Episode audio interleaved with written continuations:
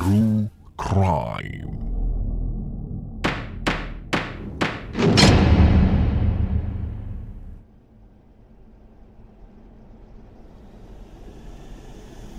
Selamat datang dan juga selamat kembali ke podcast True Crime bersama dengan saya, Fadli Kaphsani. Right, ingin saya ucapkan ribuan terima kasih ya kepada anda semua yang telah pun menyokong ya podcast ini dari musim pertama sampailah sekarang, di mana saya sering kali katakan ya, tanpa sokongan anda semua memang tiadalah ya musim terbaru ini. Dengan antara sokongan yang tak dijangkakan ya,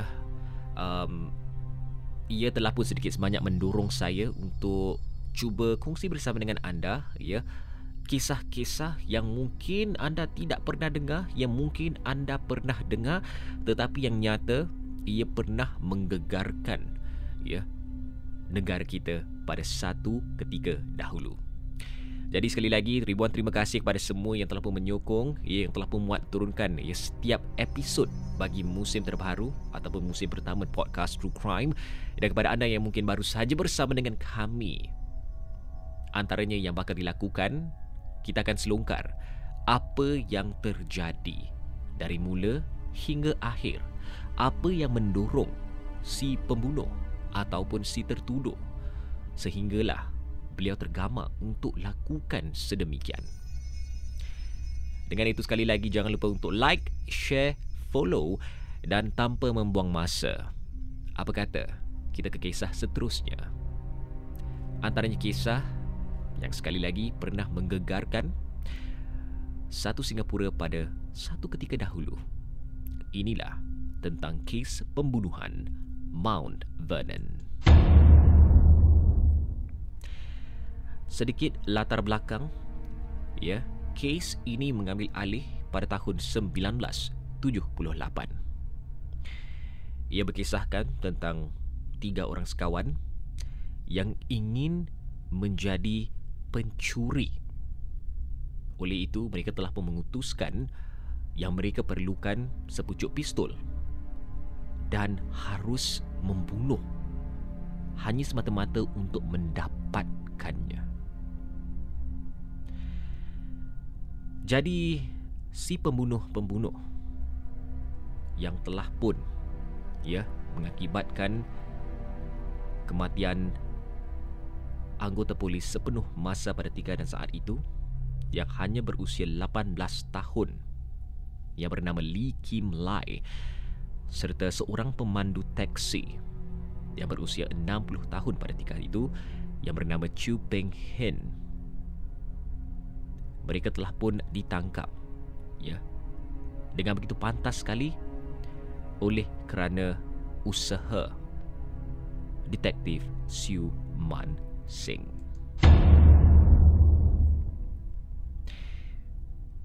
Pada masa kejadian, beliau sedang memandu ke rumah daripada Balai Polis Beach Road kepada rumahnya yang terletak di Geylang Baru pada tahun 1978, dan pada waktu itu jam 3 pagi, di mana beliau sebenarnya melihat ya dua orang jejaka yang berkelakuan amat mencurigakan berhampiran ya, sambuches.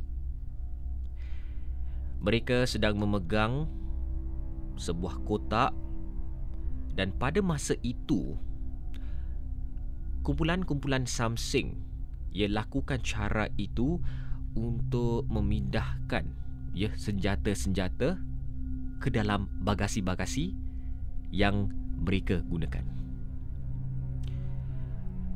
Detektif yang pada masa itu tidak bertugas ya, mengikut firasat detektif beliau, dan beliau menghampiri dua jejaka itu.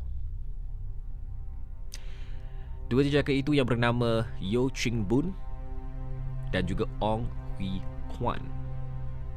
Ya, pada ketika itu detektif tidak seberapa tahu kenapa, apakah matlamat mereka pada ketika dan saat itu.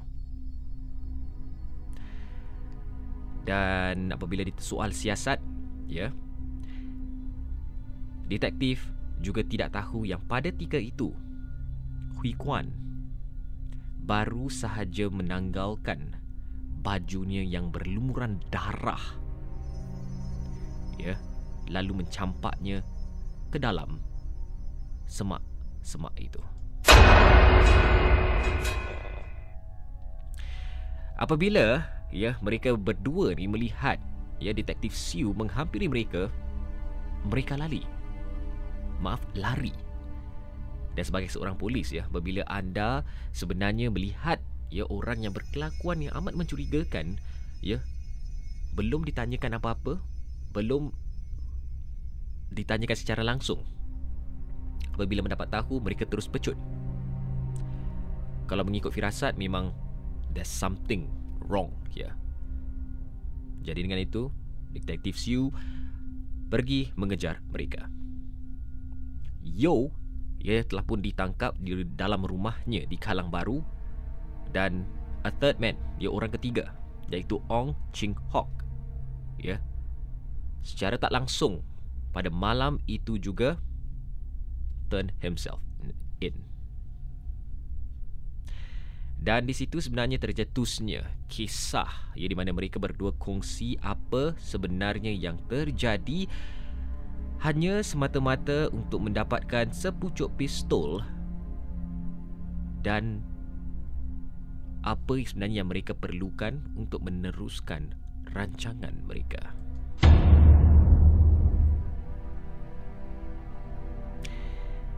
Jadi di sini sebenarnya yang kisah ini diselongkar dengan lebih mendalam. Ketiga-tiga penjana itu, semuanya yang berusia 21 tahun. Mereka telah pun berkawan sejak sekolah rendah. Dan ini yang membuat saya macam amat sukar untuk percaya. Mereka telah pun memutuskan sebenarnya untuk menjadi perompak. Hanya semata-mata untuk menyelesaikan masalah wang mereka. Jadi pada ketika itu, sebagai seorang perompak, saya percaya selalunya kalau kita lihat dalam cerita-cerita, dalam kisah-kisah, filem dan sebagainya, antaranya yang mereka perlukan adalah sepucuk pistol. Oleh kerana itu, mereka ingin sangat-sangat untuk mendapatkannya. Jadi di sini, Yeo percaya yang dia tahu di mana untuk mendapatkan pistol tersebut. Setelah berkhidmat di unit simpanan polis di Mount Vernon semasa perkhidmatan negaranya, dia telah pun cadang untuk mencuri pistol daripada salah seorang pegawai di sana.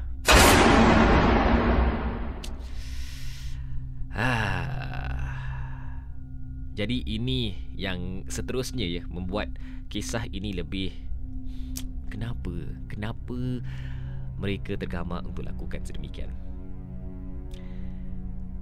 Jadi mereka telah pun rancang semua itu, lebih tepat lagi untuk menculik seorang sentri. Semua ini telah pun dilakukan di dalam teksi. Jadi mereka telah pun mengutuskan untuk melakukan perbuatan itu pada waktu malam.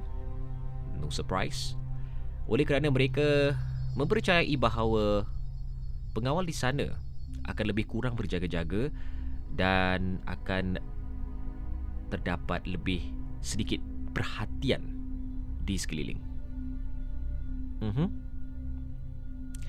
Jadi pada awal pagi pada hari Selasa, mereka telah pun menahan teksi yang dipandu oleh Encik Chu di Kalang Baru.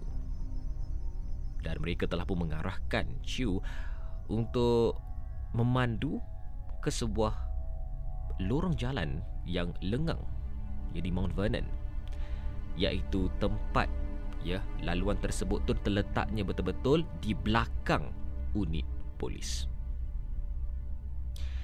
Apabila teksi berhenti, ketiga-tiga daripada mereka mengikat Encik Chu lalu menikam perutnya apabila dia cuba untuk mempertahankan dirinya.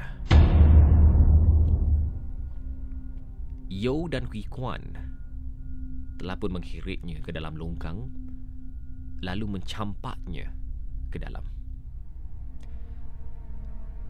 Dua kali, pemandu teksi itu cuba untuk memanjat keluar dan setiap kali beliau lakukan itu, beliau ditikam.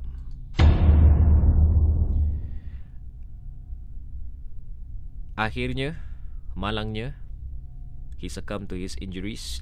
Encik Chu meninggal dunia.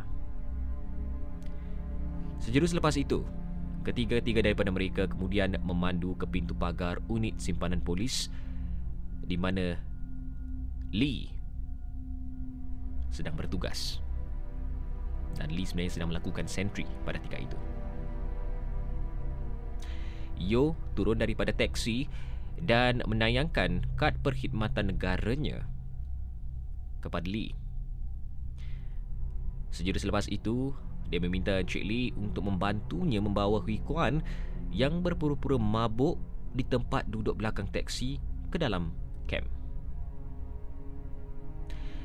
Apabila Encik Lee datang dekat menghampiri teksi tersebut, seperti biasa, saya rasa itulah antaranya perkara yang sebagai seorang sentri pengawal mereka harus lakukan untuk memeriksa siapakah ia di dalam dan sebagainya.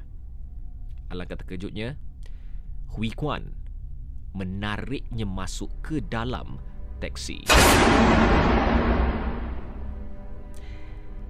Memikirkan bahawa penyerangnya itu adalah perompak, Lee menawarkan $2 yang dia ada padanya.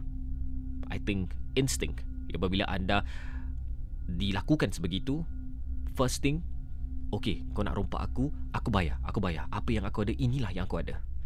Ya. Tetapi it didn't work. Penculik itu menghentikan teksi di Kalang Baru di mana mereka menikam Encik Lee sebanyak 15 kali dan akhirnya mereka mengerat lehernya.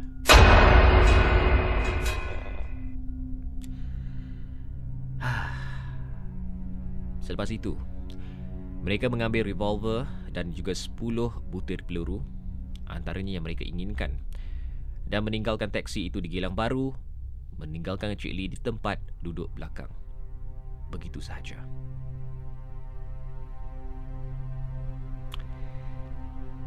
Selepas itu, suami kepada bekas pelari pecut negara Heather Mariken, iaitu Encik Osman, merupakan seorang anggota polis kanan dan juga pasangan tersebut menetap di quarters, ia di kamp itu.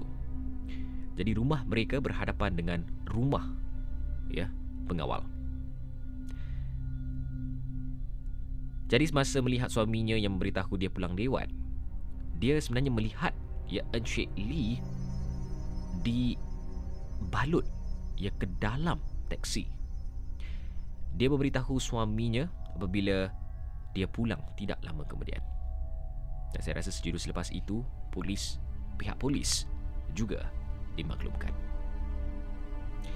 Jadi pada masa itu, Yeo dan Chin Hock telah pun pergi ke rumah yang berhampiran untuk mendapatkan pakaian segar untuk Hwee Kuan yang berlumuran darah. Chin Hock kemudian memutuskan untuk pulang ke rumah. Yeo yang meninggalkan pistol yang mereka telah pun curi ke dalam laci lalu menghantar pakaian itu kepada Hwee Kuan. Dan ketika itulah yang detektif Siu menemui mereka. Yeo memberitahu polis mereka telah membunuh dua lelaki itu kerana mereka bergelut. Hwee Kuan menegaskan yang dia cuba menghalang Yeo daripada menikam Encik Lee, tetapi jarinya dipotong dalam proses itu. Chin Hock menafikan mengambil bahagian dalam kejadian tikaman itu, mendakwa dia hanya pemandu.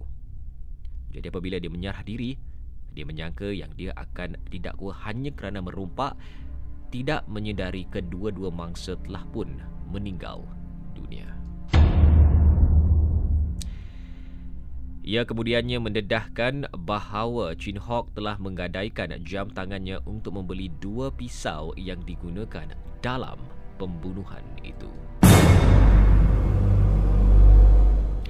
Akhirnya, ketiga-tiga daripada mereka dijatuhkan hukuman mati pada 23 Mei 1979.